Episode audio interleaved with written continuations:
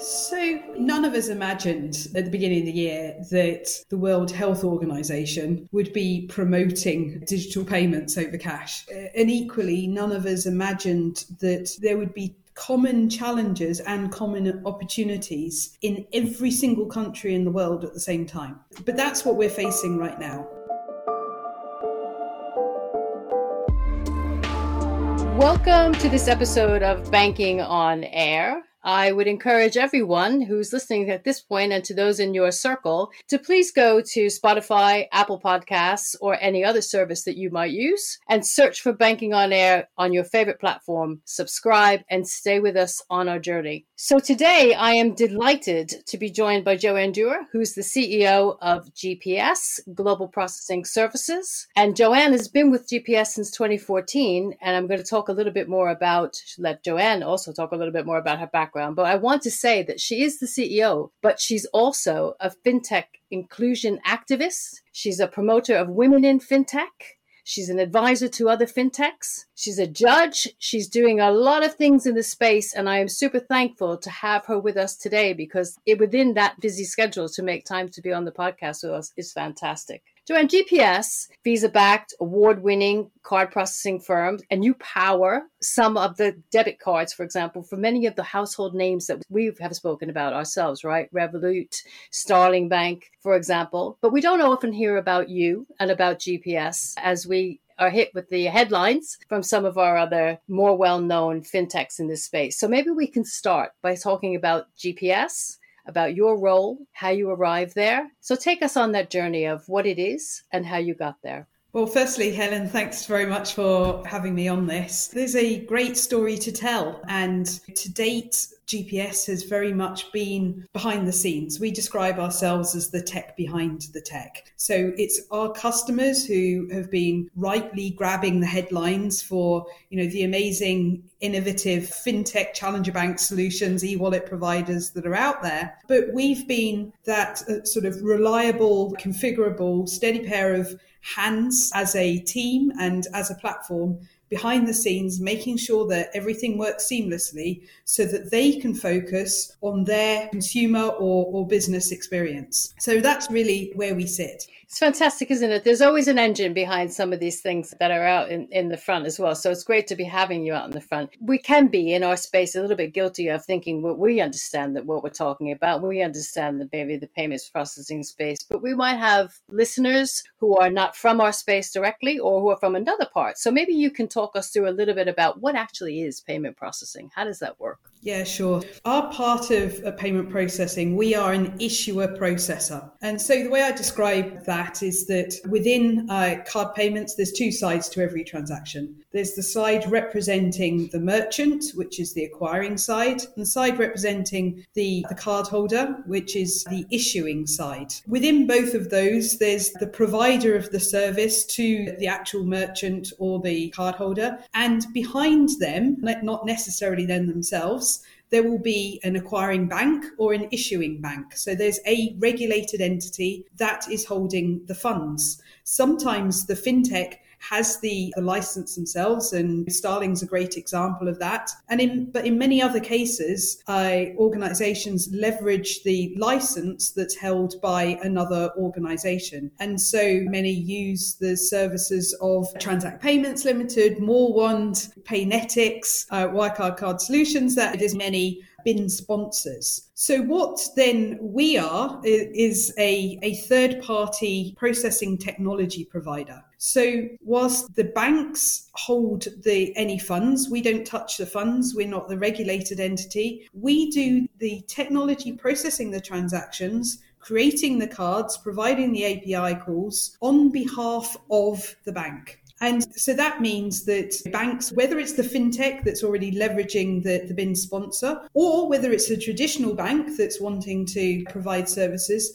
they're able to leverage the capabilities of technology third party providers, which means that we can do all the heavy lifting, enabling the, the fintechs and challenger banks to focus on providing that hyper personalized experience for the end card holder. So it really is the tech in the fintech right? Yeah, very much the tech side of fintech, yeah. And as you were mentioning other names and we talked about different people that are using your services, why you? What will make them say, no, this is where I'm alighting, I'm going with GPS? As of this last week, we are the leading emerging payments organization, according to the Emerging Payments Awards, which is the main awards for our industry. So delighted to start there. But I think why we ended up being in that position is if we go back a few years to sort of 2014, 2015, our origins came from the prepaid space, which is where fintech has emerged from. And prepaid processing needs to be more sophisticated than debit or credit processing. And the reason for that is that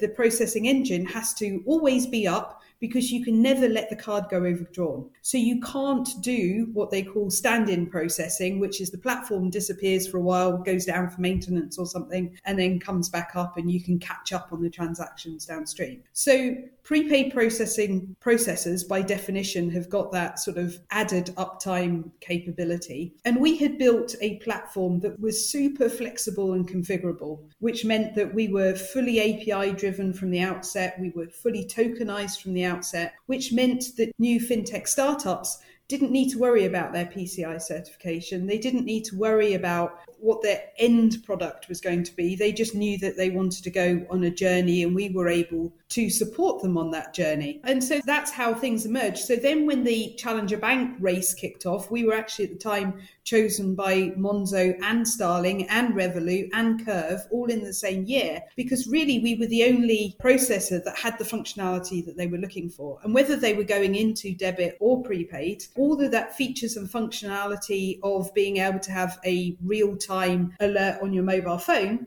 to say that transactions just happened needs the platform to be up all the time in order to get that. And equally, the extension of the API capabilities were then extended into the mobile app, providing the cardholder the ability to swipe on or off, whether the card could work overseas, whether the card could be used at ATM uh, to reveal the PIN, all these features and functionality which all ultimately uh, web services calls to GPS. So we became effectively the equivalent of the Intel chip inside. And regardless of what the computer was or what it's looking to do, we were the common factor underneath. That is, do you know what? It's fantastic. And I'm learning as you're speaking and as you're talking, I'm thinking we always encourage companies as they scale up to own a marketplace, to do one thing or one or two things and do them incredibly well and don't try and be all things for all people. And you have obviously nailed that space and then managed to make relationships with all these very high profile organizations. One thing I, I want to ask you how does the relationship work? How does the partnership work when you're working with these now they're not upstarts anymore but they were a few years ago right. from the other side of being the corporate or being in that position of servicing many of them. How do you make that successful that partnership relationship? So we have a very deep partnership relationship with all of our customers whether they're two man startups to tier one traditional banks. And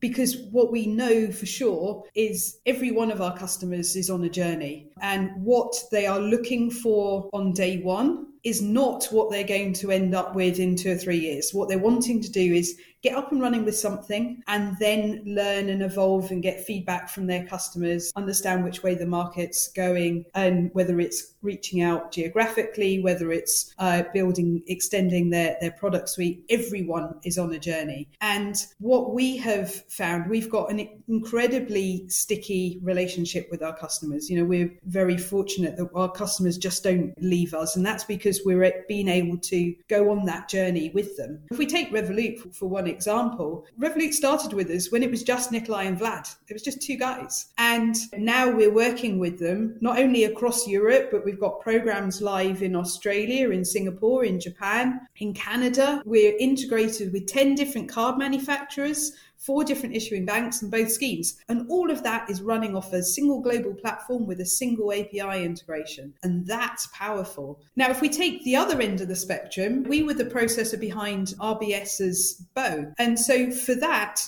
totally different scale of organization. You know, Mark Bailey was branching out to be able to create a challenger bank from within the megalith that is RBS. And in that relationship, you know, Mark was very clear with me. He said, don't treat me like a, a traditional bank talk to me as you would any other fintech. We want to learn from you. GPS is the one that has launched 250 programs we want to learn from you and what typically goes wrong. Where are the learning points? What the things that you have to get right before go live and what can you tweak afterwards? And and so that experience is genuinely what people are looking to gain from us as well. It's interesting isn't it? When you hear about as you, you mentioned revolut starling monzo curve there is regulation and it's a heavily regulated industry behind and people's money is at stake. And i think sometimes the general public just disassociates the fact fact that you need that experience and in this type of an environment so that everything does go right or you can correct it quickly if it's gone wrong. No, you're absolutely right. And we are very fortunate, particularly here in the UK, that our regulators, the, the FCA and PRA, have been 100% behind fintech. And it's really the primary reason that, that, that fintech sort of has been quite as successful as it has been in the UK relative to other countries. But even with the regulators, we're still on a journey journey with them. And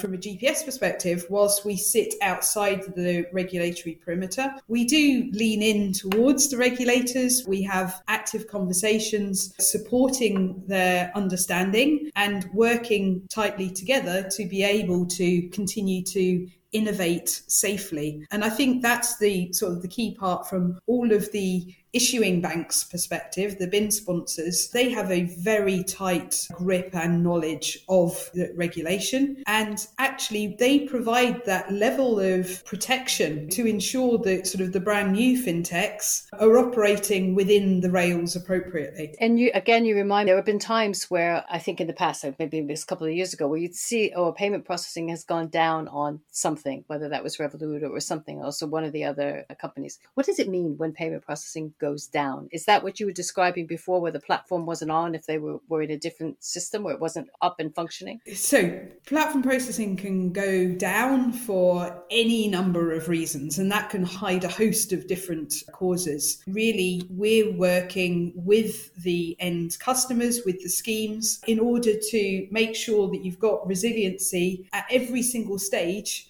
so that you can get as close to 0% downtime as possible. One of the things that was particularly challenging as some of the first challenger banks got going was that in those cases, they were holding the balance. Whilst we're involved in that authorization decision making, we were enabling them to make that final decision and pass the message through to us. It's really hard to picture how many the journey of a transaction between you tapping on a terminal and receiving the pass fail. But genuinely, that transaction has gone from the terminal to the acquiring processor into the scheme, from the scheme, figured out which processor is operating on behalf of the issuer. That's come to us in that case. In then if the balance is being held by the fintech, it's got to go out to them as well, and then all the way back through the chain again, all within the six second ultimate timeout. And so a lot of what was happening a couple of years back was that it was the fintechs who hadn't got the ability to respond in time, or there'd be a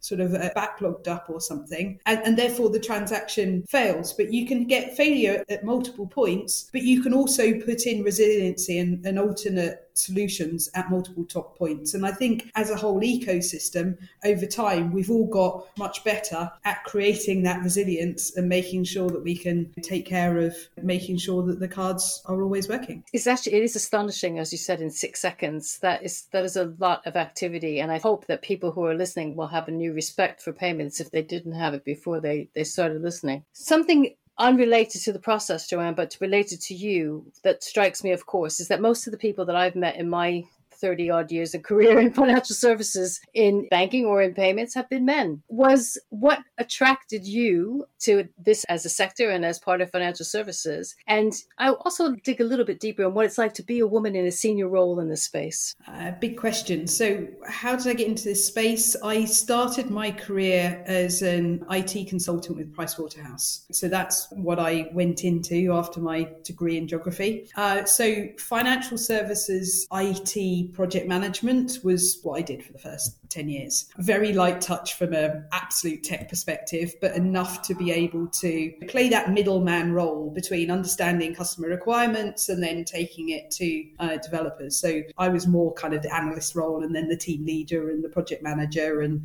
program management's really where I ended up. FinTech was all a bit of an accident, really, but I think actually when you speak to a lot of people, that was the case. As a new industry, it's pulled people from lots of different directions. And my rise to becoming CEO in many ways is very accidental. I didn't expect that I would ever get this kind of opportunity. In fact, I'd taken very much a sort of a back step in my career in, in stopping to have a family, and my husband's career took precedence. And I got into uh, FinTech just on a part time basis, just helping out, and just didn't anticipate that, you know, a new career and becoming uh, CEO of a private equity backed company was ever going to be on my pathway. So I'm very fortunate in that regard. That's fantastic. And I love the way that you give back and, and try an exemplar for other women in the space. Also, I have watched interviews you've had and interviews you've done and how your Sundays and you're preparing the meals and everything for your family. You've got a, you struck that balance, haven't you, of having to, of, of wanting to do the things that you want to do in the work life. I think no balance is perfect, but I think the, the message that I've learned to get out there, because there are so few role models who have actually done that break for childcare and have managed to come back. And so if you don't talk about it when you have done it, then people assume that, well, you just obviously carried on all the way through. Um, and I realized that I was guilty of that myself. So when I first went to the sort of big awards dues and the big public events back in 2014, I remember very distinctly people say, how long have you been at GPS? And it's like, yeah, I've just been here six months. Oh, where were you before? And I would completely gloss over the fact that I hadn't been in the paid workspace for a number of years. And I would say, oh, yeah, my original career was in consulting or last did this, that, and the other. And I was completely glossing over things. But in glossing over it, you don't provide that hook that creates that conversation point for other people to think maybe you could do this. And even when you're having that conversation with men, it's helping them think about their wives, their sisters, their daughters, and everything else, whether it's inside fintech or outside. That's why I talk about it. There are so few examples that I think it's really important to be able to exemplify. And I think at this precise moment in financial services, where we're seeing a lot of people being let go from a lot of our global financial institutions, there will be people that are going to step out and they're going to reconsider their career moves and think maybe, for example, they want to work in some of the fintechs as well. So maybe this is a time for people to have a time out as also and believe that they can have a reset point and another career. I think this is a a wonderful opportunity. I think there's two things. Yeah, both the point for people to think that this is the point to step out, but also for those wanting to step in. I think post COVID world, we've got a couple of fundamental changes. Firstly, this the rise of working from home is going to be a permanent thing, I believe. I don't believe that we're ever go back to working the way we were. And I think that is hugely door opening for those that are trying to balance work with childcare because I know that was part of the barrier to me previously when you're trying to think if I've got to do school drop off for nine o'clock and you've got to be back there by quarter past three, then what can I do? Save working in a you know supermarket. So I think that is making a fundamental shift. I think the second thing that there's some new research coming out now is that leadership positions when you're remote working require a very different set of skills than leadership positions when you're sort of physically present. So it's much less about the sort of the gravitas and the machoism, and it's much more about organization skills, coaching skills, and, and a bunch of skills that I think are more aligned with women generally. There's some research that's already been published by Northwestern University in the US, and I look forward to seeing how all of that develops over time. But I think there is genuine opportunity for women in the longer term, even though I think in the immediate COVID impacts was that once the children were off school, more often than not, it was the, the mum that took the back step. Yeah, there were a lot of people I remember saying to me they're working on 11 plus with their children and we were rescheduling meetings and doing other things as well. I have to say, as one of six, I could not have imagined my mother having to homeschool all six of us if that happened in my lifetime. So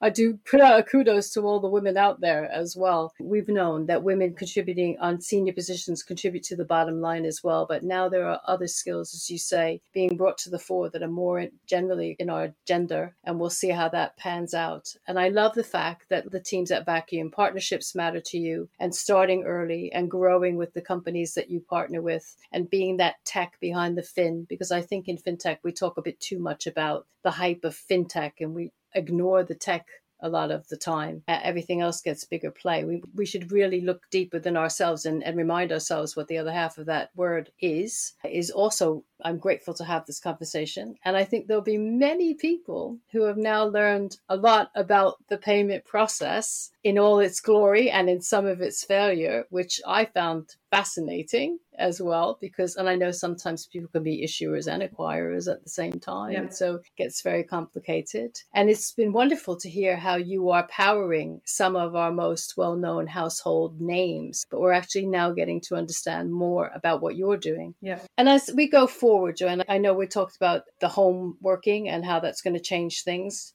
do you think there's going to be something? We've been payments have totally come to the fore mm-hmm. during all of this pandemic. Mm-hmm. If people weren't thinking about them before, whether you're over 55 on PayPal making a payment, or you're tapping at 45 pounds, or you're whatever the mode of payment is that you're doing, I think now people are more talking about it outside of all our conferences. Do you think as we go forward that there'll be any particular technologies that will come to the fore or is there any anything that you see in our near and medium term future that we should be thinking about? So none of us imagined at the beginning of the year that the World Health Organization would be promoting digital payments over cash. Uh, and equally none of us imagined that there would be common challenges and common opportunities in every single country in the world at the same time. But that's what we're facing right now. Every existing bank has recognized that they do need to do something to provide digital services. The, the physical footprint is no longer relevant. The adoption of the, the smartphone is absolutely ubiquitous. And with the acceleration in the use of digital payments and the move away from cash, the financial inclusion agenda is 100 times more important because there are still way too many people that are 100% reliant on cash for payments, don't have access to proper financial services, any form of financial services, not let alone those that the statistics change, as you say, they haven't got access to full financial services or are going to be excluded at some point in their lifetime. The numbers become absolutely extraordinary. And their levels of exclusion are becoming absolute as opposed to uh, relative. So previously, we've talked about the poverty premium and the fact that it costs more money to pay for things with cash. Well, now we're talking about shops just saying, no, you can't buy if you haven't got a means of, of tapping or ability to pay, let alone all the e-commerce side of things where, you know, you can't put a £10 note into your computer. So I think the financial inclusion agenda is the big thing to watch from my perspective, more so than actually the technology used. And I think within that, we will see that the role of government and how they do the government disbursements of social care payments and that kind of thing is absolutely key to the adoption of digital channels. In the same way as we saw, say, in the UK with the adoption of contactless, the moment that things changed was with TFL and the underground and the ability to tap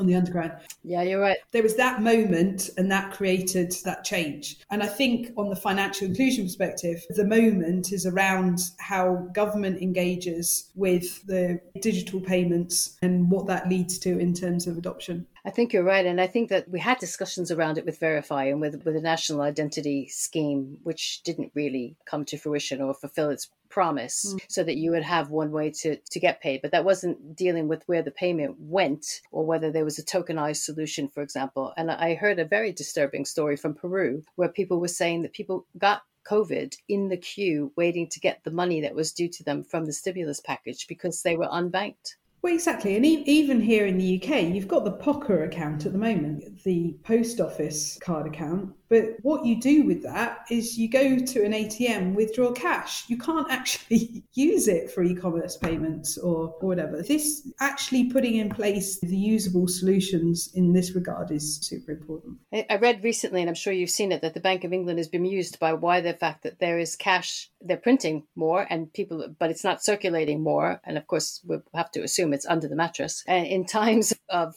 fear and panic, people often hoard the cash, thinking mm-hmm. that this is something that will, like they would gold uh, mm-hmm. going forward. So I think they're trying to figure out why this is happening and what's the puzzle of more cash going out, but not being circulated because people, as you say, are not accepting cash anymore. Now, whether we're near to this cashless society or not, Sweden had a crack at it. And as we're all on the continuum, we'll see. But it's definitely been accelerated, as you say, by COVID. And if, in industry point of view, there were any silver linings, I think people have now become much more aware of digital payments. As you said with challenger banks, it's great when it, when everything was just on your phone. But if someone dared to give you cash, you couldn't shove it into the phone. You had to go somewhere PayPoint, post office, somewhere mm-hmm. to be able to actually use it. And there are still generations and some people that are using other forms, be it a check that they're scanning or cash that they want to use. So we're not there yet in terms of that continuum being all about not using cash. Yeah,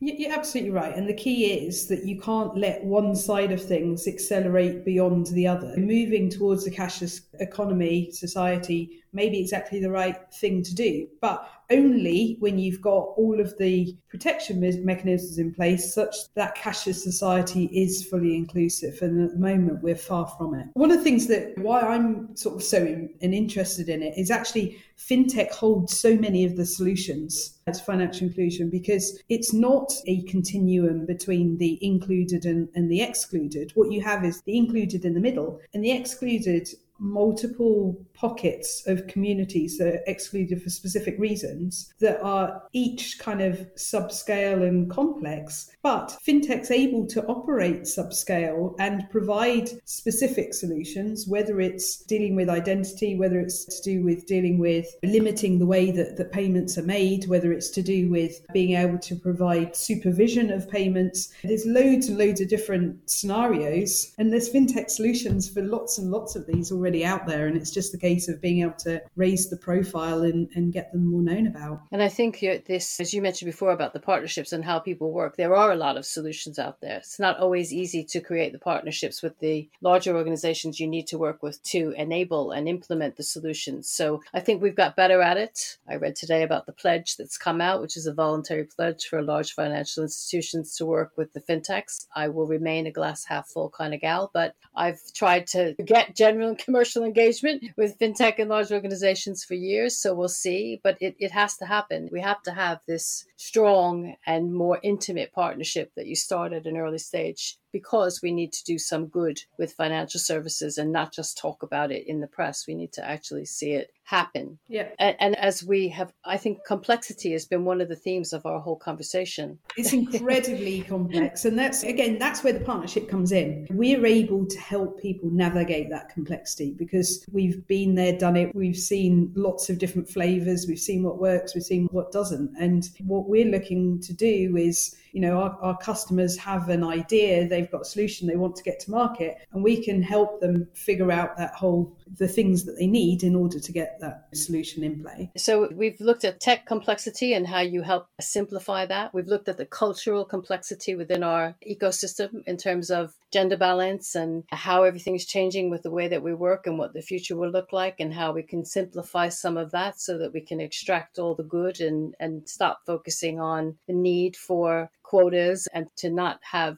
a level playing field. We've looked at the complexity of the relationships in terms of corporates and fintechs. And going forward, now we're looking at another complex situation. How do we genuinely secure inclusion and not widen the gap between the haves and the have nots and just pay lip service to it as well? Exactly right. Yeah. I've thoroughly enjoyed this. I am sure that everyone who's joined us today has as well. And I would all that remains to me to thank Joanne Dewar, CEO of GPS, for being with us on Banking on Air. You're very welcome. Thank you to everyone who's been listening and who joined us. We'll see you on our next podcast.